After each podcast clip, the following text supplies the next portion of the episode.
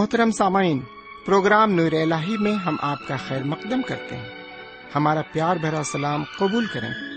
ہمیں یقین ہے بفضل خداوند کریم آپ خوش خرم ہوں گے۔ ان دنوں ہم مقدس بائبل کے نئے عہد نامے سے رسولوں کے اعمال یعنی نئے عہد نامے کی 5ویں کتاب کا مطالعہ کر رہے ہیں۔ اس کتاب کا خاص مقصد یہ بتانا ہے کہ یسوع کے ابتدائی پیروکاروں نے روح القدس کی رہنمائی میں یسوع کی خوشخبری کو یروشلم اور پورے یہودیہ اور سامریہ میں بلکہ زمین کی انتہا تک کیسے پھیلایا۔ اس کتاب کو ہم 3 حصوں میں تقسیم کر سکتے ہیں۔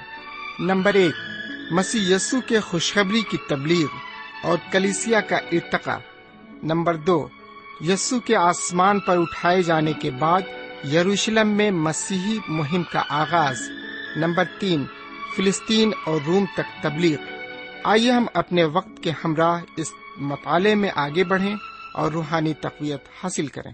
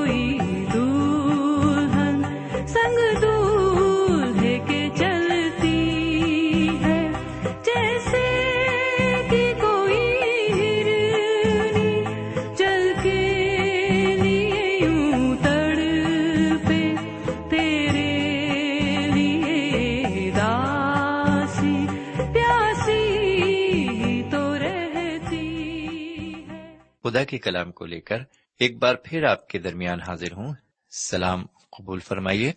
سامعین، آئیے ایک بار پھر ہم اس کے کلام کی طرف متوجہ ہوں، لیکن پہلے دعا مانگیں۔ ہے ہمارے پاک پروردگار رب العالمین، ہم تیرے تہ دل سے شکر گزار ہیں کہ تو نے ایک اور موقع ہمیں عطا فرمایا ہے تاکہ ہم تیرے قدموں پر بیٹھ کر ایک بار پھر تیرے کلام سے فیضیاب ہو سکیں۔ آج ہم جو کچھ بھی سنتے ہیں وہ ہماری سمجھ میں آئے، ہم اس کے مفہوم کو اچھی طرح جان سکیں اور اسے اپنی زندگی میں قبول کر سکیں۔ یہ دعا ہم اپنے سرکار دو عالم جناب سیدنا یسوع مسیح کے وسیلے سے مانگتے ہیں، آمین۔ سامعین، ہمارا آج کا مطالعہ اعمال کی کتاب کے 8 باب کی 12 آیت سے لے کر 40 آیت تک عبارت پر مشتمل ہے۔ تو لیجیے سنیے 12 آیت، لکھا ہوا ہے، لیکن جب انہوں نے فلپوس کا یقین کیا جو خدا کی بادشاہی اور یسوع مسیح کے نام کی خوشخبری دیتا تھا، تو سب لوگ خواہ مرد خواہ عورت بپتسمہ لینے لگے۔ سامعین، ہم سامریہ میں ایک روحانی انقلاب دیکھتے ہیں۔ لوگ اس نئی تحریک میں شامل ہو رہے ہیں، وہ جناب یسوع مسیح کی تعلیم کو قبول کر کے ان پر ایمان لا رہے ہیں اور ان کے نام پر خواہ وہ مرد ہوں خواہ عورت بپتسمہ لے رہے ہیں۔ یہ ہے جناب فلپس کی تعلیم کا اثر۔ یہاں ہم دیکھیں گے کہ شیمون بھی جناب فلپس کی طرف رجوع ہوتا ہے، وہ ان کے زیر اثر ظاہری طور پر اصرار کرتا ہے۔ جناب فلپس کی خدمت کے دوران یہ پہلا شخص ہے جو جادوگر ہوتے ہوئے کلیسیا میں شامل ہوا، لیکن یہ زیادہ دن تک ایمان میں قائم نہ رہ سکا۔ بہرکیف جناب فلپس کی رہنمائی میں لوگ جناب سیدنا مسیح کو بڑی تیزی کے ساتھ قبول کر کے ان پر ایمان لا رہے تھے۔ شیمون نے بھی اپنے ایمان کا اقرار کیا۔ 13 آیت کو سنیے، لکھا ہوا ہے، اور شیمون نے خود بھی یقین کیا اور بپتسمہ لے کر فلپس کے ساتھ رہا کیا، اور نشان اور بڑے بڑے معجزے دیکھ کر حیران ہوا۔ سمے اس آیت میں ہم دیکھتے ہیں کہ شیمون جناب سیدنا مسیح پر ایمان لاتا ہے اور وہ بپتسمہ بھی لیتا ہے اور فلپس کا دوست بھی بن جاتا ہے۔ یہ سب کچھ دیکھ کر ہم یہ خیال کر سکتے ہیں کہ اب وہ اصلیت میں خدا کا پرستار بن گیا ہے، جبکہ وہ تبدیل نہیں ہوا تھا، اس کی نئی پیدائش نہیں ہوئی تھی۔ آج کے دور میں بھی ایسے لوگ کلیسیا میں افراد سے پائے جاتے ہیں جو اقرار تو کرتے ہیں لیکن اثر نو ان کی پیدائش نہیں ہوتی۔ جناب پولس کرنتھیوں کے 2 خط کے 13 باب کی 5 آیت میں یوں فرماتے ہیں، تم اپنے آپ کو آزماؤ کہ ایمان پر ہو یا نہیں، اپنے آپ کو جانچو، کیا تم اپنی بابت یہ نہیں جانتے کہ یسوع مسیح تم میں ہے، ورنہ تم نامقبول ہو۔ میرے بھائی، ہم اپنے آپ کو جانچیں اور پرکھیں کہ ہم نامقبول تو نہیں ہیں۔ اب میں آپ کی خدمت میں تصویر کے دوسرے رخ کو پیش کرتا ہوں۔ ہم 14 آیت سے اور 24 آیت تک کی عبارت پر جب ہم نظر ڈالتے ہیں تو ہم وہاں پر ایک تصویر کا دوسرا رخ دیکھتے ہیں۔ سامعین، اس سے قبل میں نے آپ کو بتایا تھا کہ استفنس کو سنسار کرنے کے بعد فریسیوں نے 9 مریدوں پر بہت ظلم و ستم ڈھایا، اور جو لوگ ایمان لائے تھے وہ یہودیہ اور سامریہ میں پراگندہ ہو گئے، لیکن کچھ دیندار اور رسول یروشلم میں ہی رہے۔ سامعین، اس عبارت میں ہم یہ دیکھتے ہیں کہ سامریوں نے جناب سیدنا مسیح کو قبول کیا اور ان پر ایمان لائے۔ اس کی خبر یروشلم میں پہنچتی ہے۔ یروشلم میں مقیم رسول جناب پطرس اور جناب یحنہ کو سامریہ بھیجتے ہیں۔ ان سامریوں نے خدا کا کلام قبول تو کر لیا تھا، لیکن ان کو روح القدس نہیں ملا تھا، اس لیے وہ سامریہ آ کر ان لوگوں کے لیے دعا کرتے ہیں کہ وہ روح القدس سے معمور ہو جائیں، کیونکہ روح القدس ان پر ابھی تک نازل نہیں ہوا تھا۔ میرے پیارے بھائی بہن، جبکہ بڑی تعداد میں یہاں پر لوگ حضور کریم پر ایمان لائے تھے، لیکن یہ سب روح سے خالی تھے، ان کو ہم نجات یافتہ نہیں کہہ سکتے تھے اس وقت تک جب تک کہ روح القدس ان پر نازل نہ ہو۔ ان کا بپتسمہ رسمی بپتسمہ تھا۔ ہم اس بات کو یاد رکھیں کہ پانی سے بپتسمہ لینے یا دیگر رسومات پوری کر لینے سے ہم مومن نہیں ہو سکتے۔ انہوں نے صرف سیدنا مسیح کے نام پر بپتسمہ لیا تھا۔ سامعین، اب ذرا آگے بڑھتے ہیں اور سترویں آیت کو پڑھتے ہیں. لکھا ہوا ہے، پھر انہوں نے ان پر ہاتھ رکھے اور انہوں نے روح القدس پایا. سامن یہاں پر یہ دیکھا گیا کہ سامریہ میں خدا کا کلام خوب پھیلا اور لوگوں نے سیدنا مسیح کو قبول کر کے اپنے ایمان کا اقرار کیا اور کلیسیائی جماعت میں شامل بھی ہو گئے. اور پیارے بزرگ، ان 9 مریدوں کو روح القدس کی بخشش نہیں ملی تھی. اس کی ایک وجہ یہ بھی ہو سکتی ہے کہ جناب فلپوس نے اس حقیقت کو نہ بتایا ہو کہ جس سے انہیں روح القدس ملتا. یہ بھی ہو سکتا ہے کہ انہوں نے خدا کے کلام کی سچائیوں کو قبول نہ کیا ہو. بہرکیف، لیکن اب وہ رسولوں میں شریک ہو جائیں گے. اب وہ خدا کے کلام پر پوری طرح سے ایمان لائیں گے، اور یہی ہوا. انہوں نے پوری طرح سیدنا مسیح پر ایمان لا کر روح القدس کو تحفے میں حاصل کیا. وہ سب روح القدس سے معمور ہو گئے. ہم نے ابھی تک دیکھا تھا کہ عید پینتیکست کے دن خدا کا کلام یروشلم میں پہنچایا گیا. پھر جناب پطرس اور جناب یحنہ رسول خداوند کے کلام کو سامریہ اور یہودیہ میں لاتے ہیں، اور جناب پولس، جو ابھی ساؤل کے نام سے جانے جاتے ہیں، یہ خدا کے کلام کو لے کر غیر یہودیوں میں جائیں گے. بہرکیف، 18ویں اور 19ویں آیت کو سنیے. جب شیمون نے دیکھا کہ رسولوں کے ہاتھ رکھنے سے روح القدس دیا جاتا ہے، تو ان کے پاس روپیہ لا کر کہا کہ مجھے بھی یہ اختیار دو کہ جس پر میں ہاتھ رکھوں وہ روح القدس پائے. سامعین، آپ جانتے ہیں کہ شیمون ایک جادوگر تھا. اس نے سیدنا مسیح کا اقرار تو کر لیا، لیکن انہیں اپنا نجات دہندہ قبول نہیں کیا. دوسری بات یہ کہ یہ شخص یہ سمجھتا تھا کہ میں بھی کوئی بڑا شخص ہوں. پھر یہ کیسے ممکن ہو سکتا تھا کہ یہ شخص ایک دم تبدیل ہو جاتا؟ تیسری بات یہ کہ یہ جناب فلپوس کے ساتھ رہتا تھا اور انہیں طرح طرح کے معجزے کرتے ہوئے دیکھتا تھا. اس نے یہ دیکھا ہوگا کہ کس طرح مفلوج اور لنگڑے شفا پا رہے تھے. یہ کام وہ اپنے جادو کے ذریعے نہیں کر سکتا تھا.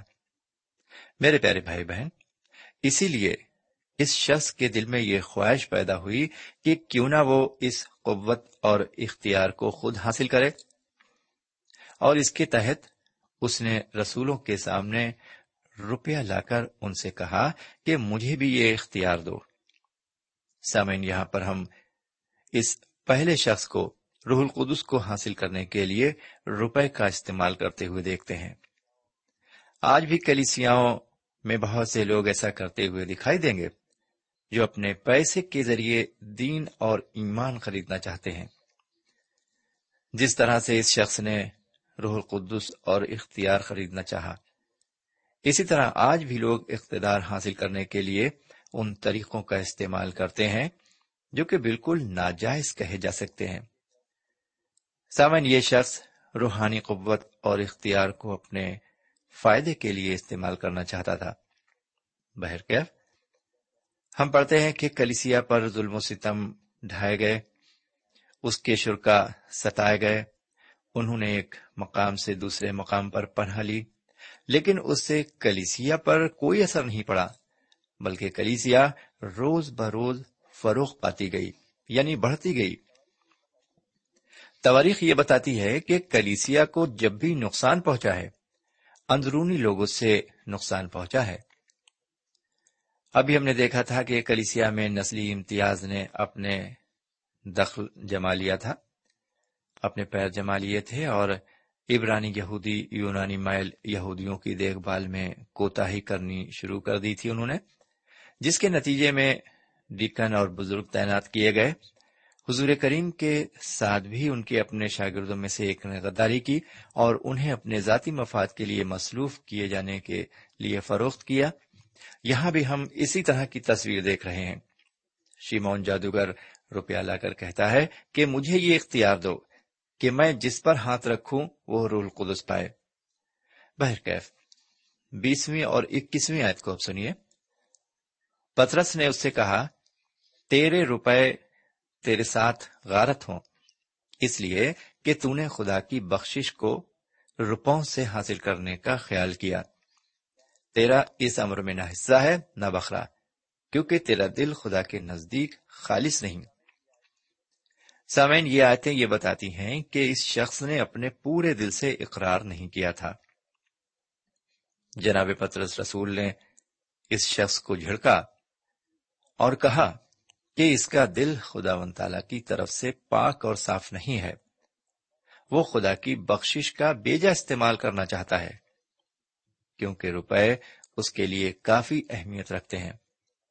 اس لیے جناب پطرس اسے صلاح دیتے ہیں 22 اور 23 آیت میں، پس اپنی اس بدی سے توبہ کر اور خداوند سے دعا کر کہ شاید تیرے دل کے اس خیال کی معافی ہو، کیونکہ میں دیکھتا ہوں کہ تو پت کسی کڑواہٹ اور ناراستی کے بند میں گرفتار ہے۔ سامن، یہ عبارت وضاحت طلب نہیں ہے۔ یہاں پر جناب پطرس رسول نے جس سخت لہجے کا استعمال کیا ہے، اس سے زیادہ سخت الفاظ کا استعمال نہیں کیا جا سکتا۔ میرے پیارے بھائی بہن، کیا آپ اس سے زیادہ سخت لفظوں کا استعمال کر سکتے ہیں؟ سامعین، جناب پطرس رسول کے اس کلام کو سن کر شیمون جادوگر پر کیا اثر ہوا اور اس نے کیا کہا، اس کا بیان ہم 24 آیت میں دیکھتے ہیں۔ شیمون نے جواب میں کہا، تم میرے لیے خداوند سے دعا کرو کہ جو باتیں تم نے کہیں ان میں سے کوئی مجھے پیش نہ آئے۔ سامعین، ہم نے دیکھا تھا کہ جناب پطرس اس شخص سے یہ فرماتے ہیں کہ وہ توبہ کرے اور خداوند تعالیٰ سے دعا کرے اور معافی مانگے، لیکن اس شخص نے اپنے گناہ سے نجات پانے کی التجا بھی نہیں کی اور نہ ہی اپنے گناہوں کی بخشش کے لیے دعا کی۔ وہ صرف اس بات کی التجا کرتا ہے کہ جو کچھ جناب پطرس نے کہا وہ سب کچھ اس پر نازل نہ ہو۔ میرے بھائی، ہم اس شخص کے بارے میں کچھ بھی نہیں کہہ سکتے کہ اس شخص نے کبھی بھی جناب سیدنا مسیح کو اپنی زندگی میں قبول کیا اور ان پر ایمان رکھا۔ سامعین، یہ کہانی شیمون جادوگر ہی کی اکیلی کہانی نہیں ہے، بلکہ یہ ایک حقیقت ہے جو کتاب مقدس میں میرے اور آپ کے لیے قلم بند کی گئی ہے۔ ایسی حقیقت میری اور آپ کی زندگی میں بھی ہو سکتی ہے۔ ہو سکتا ہے کہ میرا اور آپ کا دل خداوند کے حضور خالص نہ ہو اور ہم جو کچھ بھی کر رہے ہوں اپنے مفاد کے لیے کر رہے ہوں۔ آگے 25 آیت سے ہم پڑھتے ہیں کہ واپس یروشلم کو یہ لوگ چلے جاتے ہیں۔ اب ہم یہ دیکھیں گے کہ روح القدس جناب فلپوس کو کیا ہدایت دیتا ہے۔ سامعین، 26 آیت میں ہم دیکھتے ہیں کہ جناب فلپوس کو فرشتے کے ذریعے یہ حکم ملتا ہے کہ وہ سامریہ سے نکل کر دکن کی طرف اس راہ تک جو یروشلم سے ہو کر جنگل کی راہ غزہ تک جاتی ہے۔ میرے بھائی، سامریہ یروشلم کے شمال میں واقع تھا، اس لیے انہیں دکن کی طرف جانے کے لیے یروشلم سے ہو کر جانا ہوگا۔ یہ راہ سمندر کے کنارے سے ہو کر جاتی تھی۔ اس راہ کے ذریعے مصر اور ایتھوپیا کے درمیان تجارت ہوتی تھی۔ سامعین، فرشتے کی معرفت ہدایت پا کر وہ اس مقام کی طرف جاتے ہیں جہاں جانے کی انہیں ہدایت ملی ہے۔ لیجیے اب 27 اور 28 آیت کو سنیے۔ وہ اٹھ کر روانہ ہوا تو دیکھو ایک حبشی خوجا آ رہا تھا، وہ حبشیوں کی ملکہ کندا کا ایک وزیر اور اس کے خزانے کا مختار تھا اور یروشلم میں عبادت کے لیے آیا تھا۔ وہ اپنے رتھ پر بیٹھا ہوا یسعیاہ نبی کے صحیفے کو پڑھتا ہوا واپس جا رہا تھا۔ سامعین، یہاں یہ آیت ہمیں یہ بتاتی ہے کہ یہ خوجا ایک حبشی خوجا تھا۔ یہ ملکہ کا خوجا تھا اور اس زمانے میں ایک اعلیٰ اور ممتاز عہدے پر تعینات تھا۔ یہ خوجا ملکہ کا وزیر ہونے کے ساتھ ساتھ سیکریٹری تھا۔ اس مشیر کے ساتھ اور بھی بہت سے عہدیداران اس کے ساتھ سفر کر رہے تھے۔ ان عہدیداروں میں چھوٹے اور بڑے دونوں ہی قسم کے لوگ تھے۔ وہ اپنے رتھ پر بیٹھا ادھر ادھر کے نظارے نہیں کر رہا تھا، بلکہ وہ کتاب مقدس کو پڑھ رہا تھا سامعین، آپ کو معلوم ہو کہ اس کے ہاتھ میں موسیٰ کی شریعت اور پرانا عہد نامہ تھا، کیونکہ اس وقت تک انجیل کی تصنیف نہیں ہوئی تھی۔ یہ شخص بڑی شان و شوکت کے ساتھ اپنے رتھ میں بیٹھا ہوا تھا اور کوچوان اسے چلا رہا تھا۔ یہ خوجا ایتھوپیا کا شہری تھا، لیکن عبادت کی غرض سے یروشلم آیا تھا۔ یہ یہودی مذہب کا ماننے والا تھا۔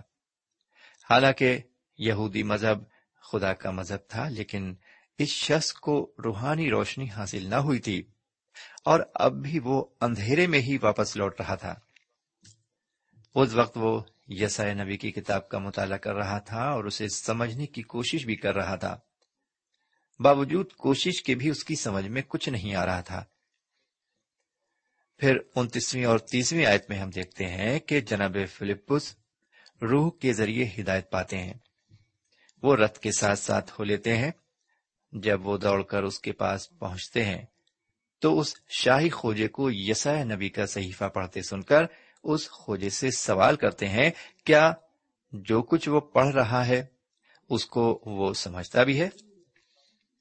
ان کی اس بات کو سن کر وہ حبشی خوجا اپنے رتھ کو روکنے کا حکم دیتا ہے اور انہیں رتھ میں بیٹھنے کی دعوت دیتا ہے۔ سامعین، آپ جاننا چاہیں گے کہ وہ حبشی خوجا یسعیاہ نبی کے صحیفے کا کون سا حصہ پڑھ رہا تھا اور جناب فلپوس کے سوال کا کیا جواب اس نے دیا۔ سامعین، یہ خوجا جناب یسعیاہ نبی کی کتاب سے عبارت پڑھ رہا تھا، اور جس کے بارے میں وہ سوچ رہا تھا کہ آیا نبی اپنے بارے میں یہ کہہ رہا ہے یا کسی اور کے بارے میں کہتا ہے۔ وہ آیت یہ تھی کہ لوگ اسے بھیڑ کی طرح ذبح کرنے کو لے گئے، اور جس طرح برّا اپنے بال کترنے والے کے سامنے بے زبان ہوتا ہے، اسی طرح وہ اپنا منہ نہیں کھولتا۔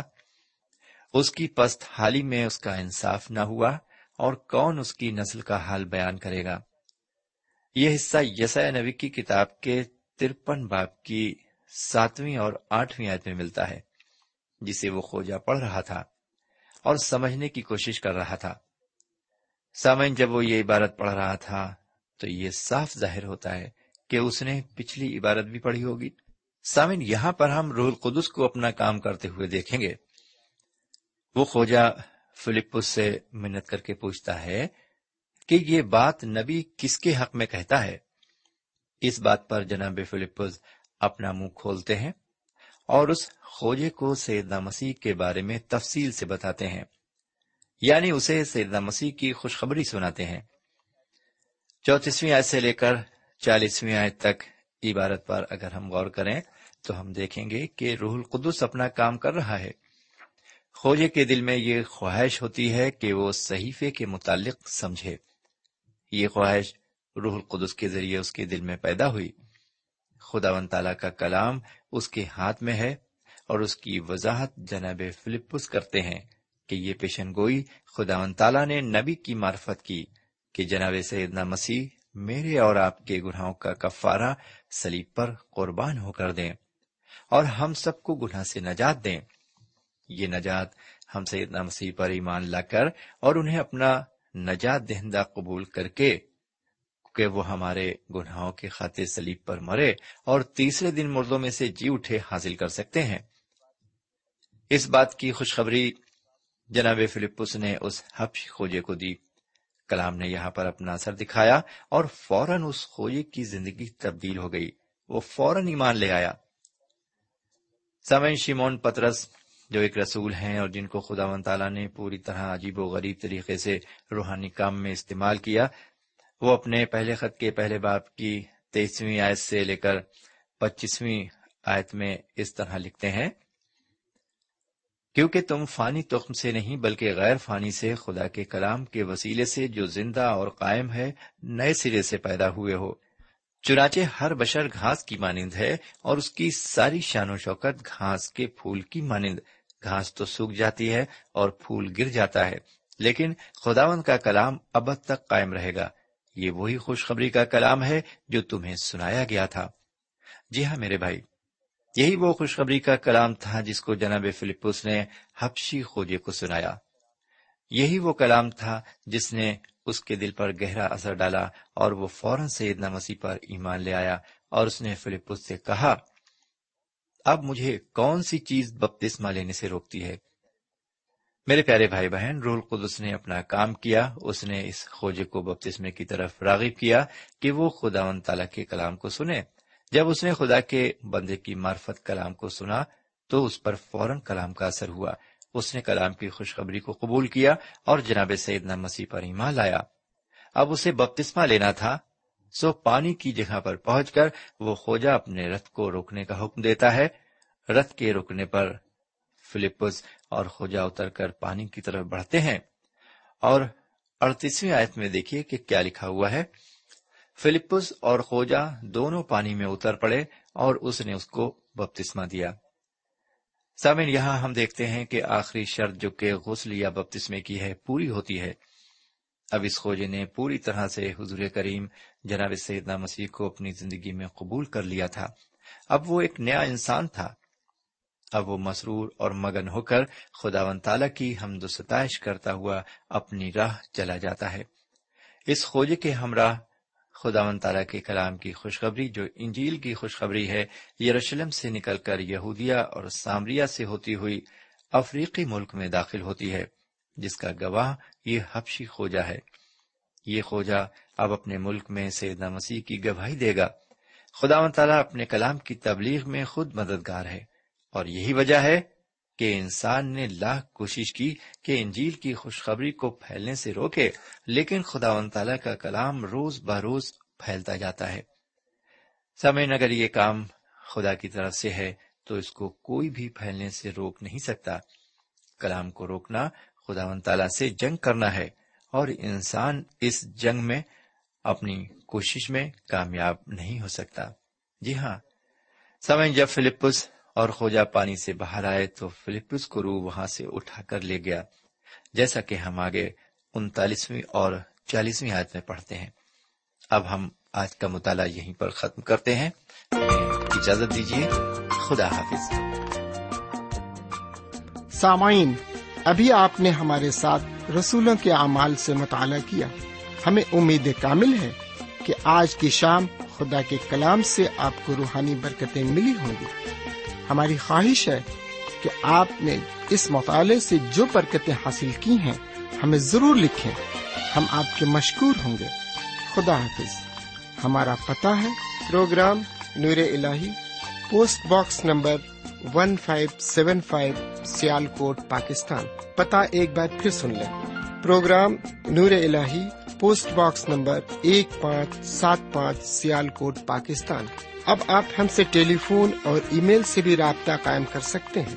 ہمارا ٹیلی فون نمبر ہے 923446404578، 923446404578۔ ہمارا ای میل پتہ ہے naeem3949@hotmail.com، naeem3949@hotmail.com۔ ہمارے پروگرام کا وقت اب یہیں پر ختم ہوتا ہے۔